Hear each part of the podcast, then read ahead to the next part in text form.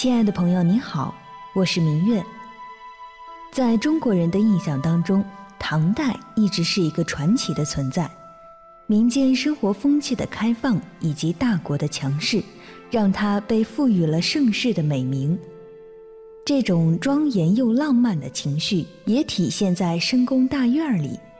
不论是玄武门之变、文成公主和亲，还是武则天称帝。唐明皇与杨贵妃流芳千古的爱情，这些传奇与唐代民间的世俗风气交相辉映，共同组成了我们对大唐盛世的想象。其实我一直觉得，古代人肯定遗憾自己当时没有照相机、摄像机，因为光靠文字的描述，无法真切表现之前提到的那些传奇事件。就算是偏向视觉体验的绘画，想要把场景绘制得栩栩如生，也非常困难。不过，凡事总有例外。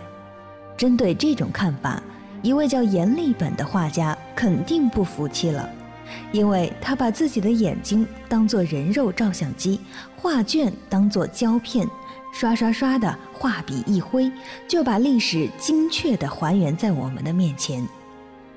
这个阎立本到底是何方神圣呢？下面知名文化学者蒋勋先生就来给我们介绍介绍这位牛人。阎立本等于是唐太宗年代的一个最重要的画院画家。从我们谈到顾恺之之后，我们陆续发现，在整个中国的那个美术史上，这种比较专业的啊，尤其跟皇室或者贵族的呃整个结构有关的这种职业的画院画家开始出现。特别强调，在顾恺之之前，中国的画家基本上还没有名字留下来。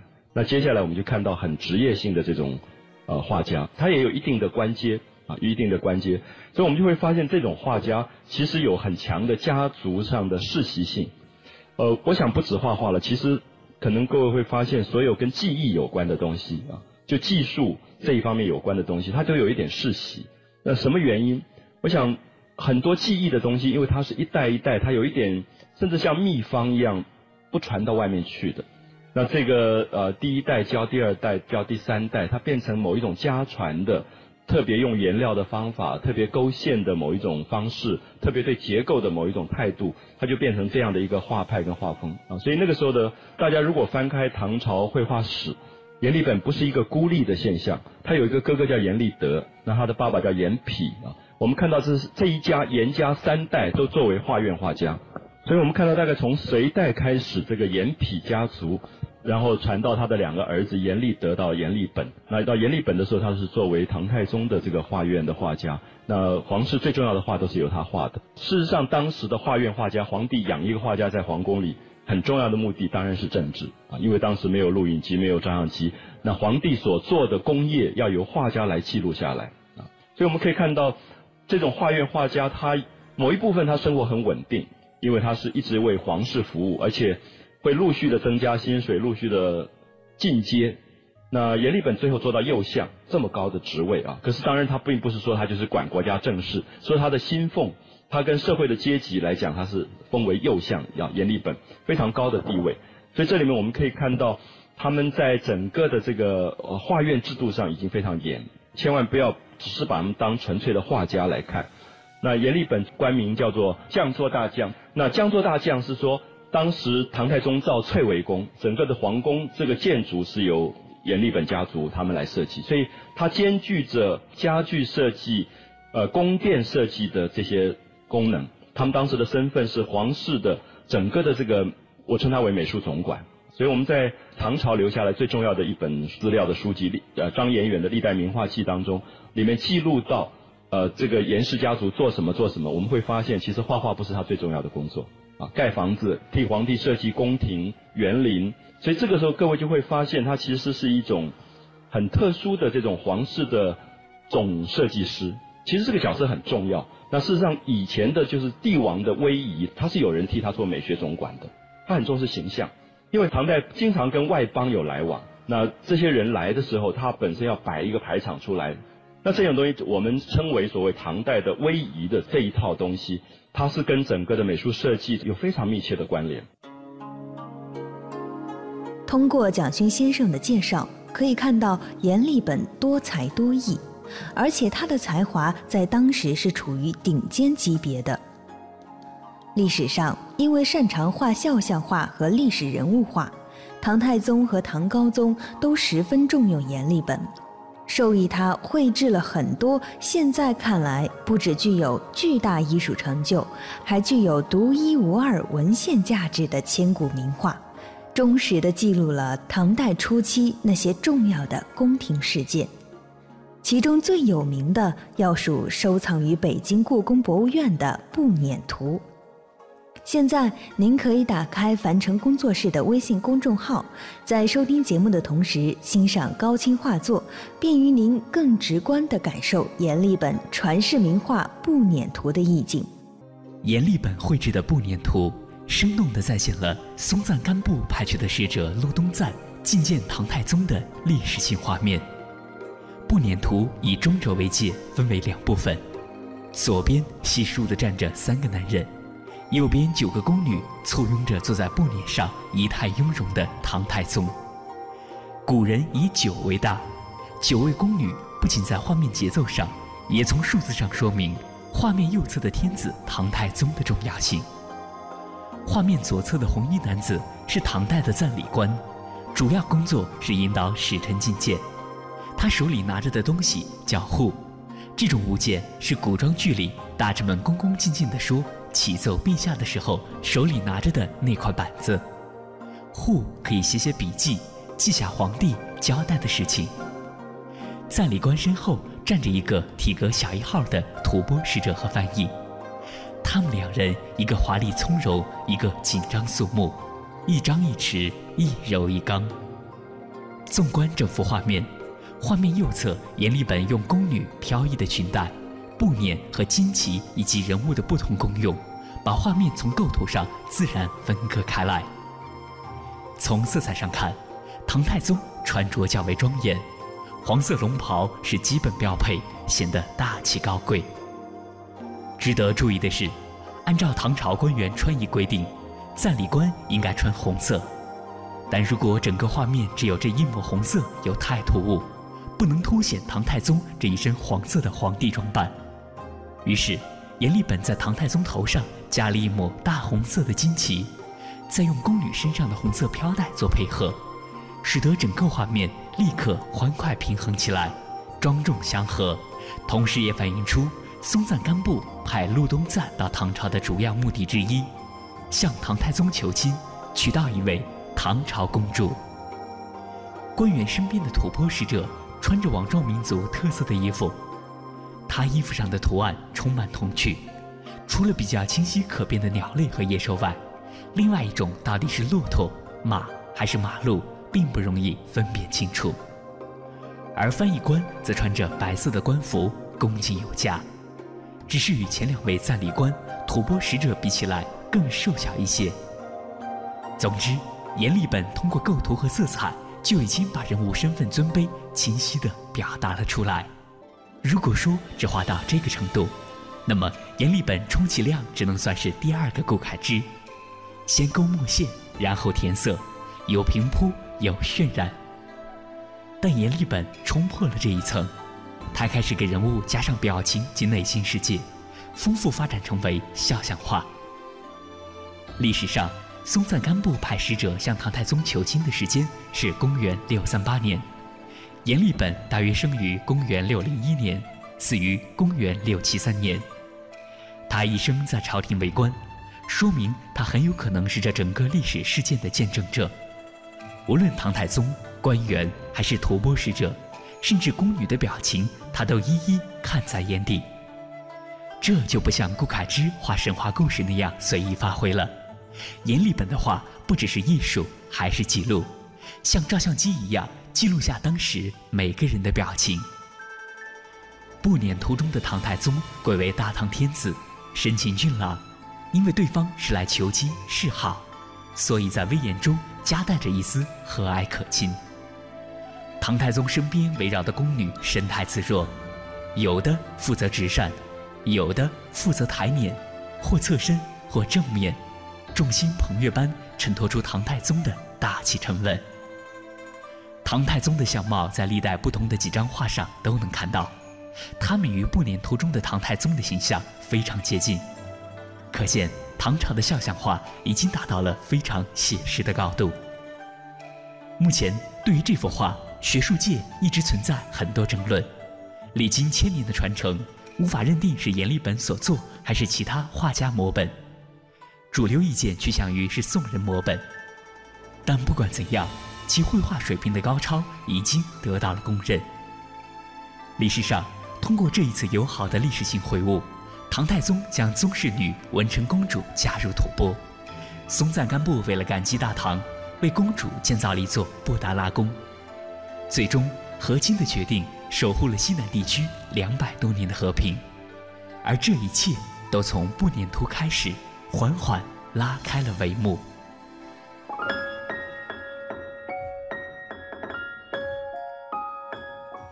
您正在收听的是凡尘工作室全新节目《跨越时空的艺术碰撞》，精彩稍后继续。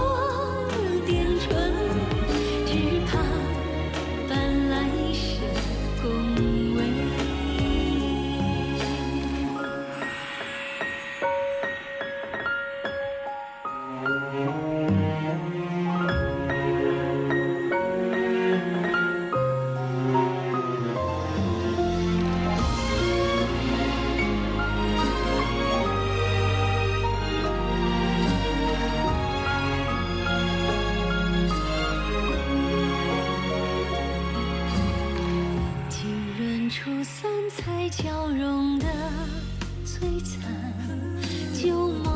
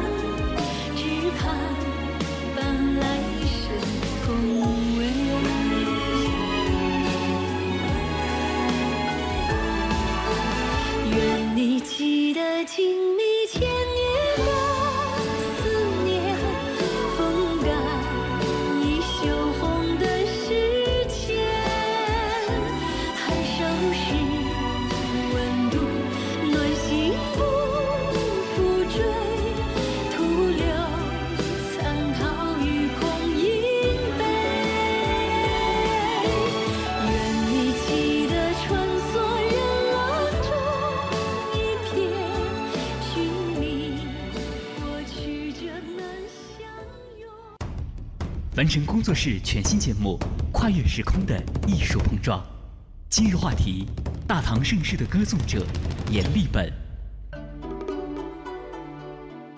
欢迎您继续收听节目，我是明月。前面说到，阎立本出生书画世家，还有一部分皇族血缘，因此成为宫廷画师可以说是水到渠成。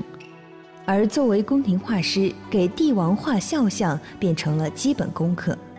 阎立本一口气画了很多皇帝，他用一系列帝王形象构成的长卷《历代帝王图》，记录了汉代到隋代之前历史的兴衰。之所以做此画，目的是为了让唐代皇帝借鉴警醒。我想，这或许可以看作是唐太宗的名句。以史为鉴，可知兴替的绘画版本吧。接下来，欢迎您打开凡尘工作室的微信公众号，在相应的推送文章里，一边收听节目，一边欣赏《历代帝王图》的高清版本，跟我们一起走进古代帝王们的内心世界。《历代帝王图》中的十三位帝王，在画面中从右到左依次是。西汉昭帝刘弗陵，东汉光武帝刘秀，魏文帝曹丕，吴主孙权，蜀主刘备，晋武帝司马炎，陈孝宣帝陈顼，陈文帝陈倩，陈废帝陈伯宗，陈后主陈叔宝，北周武帝宇文邕，隋文帝杨坚，隋炀帝杨广。前六人距离阎立本时代较远。后七人则距离较近。在这七人中，北周武帝宇文邕是阎立本的外祖父，但因为宇文邕去世二十多年后，阎立本才出生，所以并未见过。但陈后主陈叔宝以及隋文帝隋炀帝和阎立本生活时代相同，都有可能亲自见过。在这一点上，阎立本的帝王图就比任何一个肖像画画家都更具说服力。当然，阎立本不仅仅只是勾勒出十三位帝王的相貌，他还极力刻画他们的个人性格，把他们做过的事放在脸上。简单来说，就是卦象。例如，根据史书记载，魏文帝曹丕十分有才华，晋武帝司马炎完成了统一天下的大业，肯定是沉稳干练的。隋文帝杨坚生性好猜疑，诡计多端。隋炀帝杨广。人长得漂亮又喜欢享受，为人浮夸。以此为基调，阎立本精确地再现了帝王们的生命在静止状态下暗潮汹涌的瞬间。因此可以说，后人除了通过历史资料给这些帝王定一个基调，还能通过阎立本画中每一个帝王栩栩如生的表情，探究他们的内心世界和性格。画面里承袭了汉代以来的帝王图模式。力图将历史人物作为道德和政治的例证，这也是阎立本工作的一部分。比如，南朝陈后主陈叔宝与北周武帝宇文邕在画面中面面相对，这两个人在六世纪末时分别统治着中国的南北方。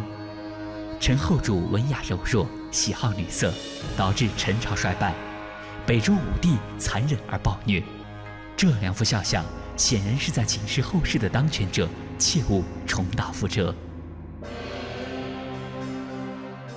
古话说：“相由心生。”画一个人的肖像，画的像不难，难的是通过无数细节来表现人物性格。所以，为了逼真还原人物个性，阎立本九成的功力都用在五官上，眼睛、嘴巴都是重要的描绘对象。帝王们的眼睛，除了每个人的形状不同，还可以通过稍微向上的笔锋和眼珠的位置来表现精悍的精气神。比如魏文帝曹丕的肖像就是这样操作的。而与曹丕相比，陈后主陈叔宝眼睛松弛，隋文帝杨坚目光沉稳，让人难以揣测他的内心，显得他深沉有谋略。除此之外，嘴巴周围的肌肉。最容易暴露整个人的心理状态。笑起来是向上的，难过是向下的，委屈的时候嘴巴是瘪着的。而有人天生嘴角向下，一脸凶相，阎立本正是利用了粗细不同的线条所产生的不同效果，来表现面部肌肉和轮廓，突破了南北朝时期单一的描线技法，让人物性格呼之欲出。还有一点至关重要，那就是这十三位帝王的肖像，应该说基本接近他们的真实长相。阎立本凭借自己特殊的家世及精湛到几乎神乎其神的绘画技巧，把他们从文献里。文字中的形象变成了二 D 效果，只需一幅肖像，便画尽了君王的一生。您正在收听的是凡尘工作室全新节目《跨越时空的艺术碰撞》，精彩稍后继续。回首是飞扬飘零的黄沙，蜿蜒于驰骋豪情的天下。写下这厚重的铠甲，写不下这悲怆的年华。铿锵的温柔，忠义的绵绸，此情动我拥有。手中的美酒，洒在热血滚烫的胸口。往事翻涌，人生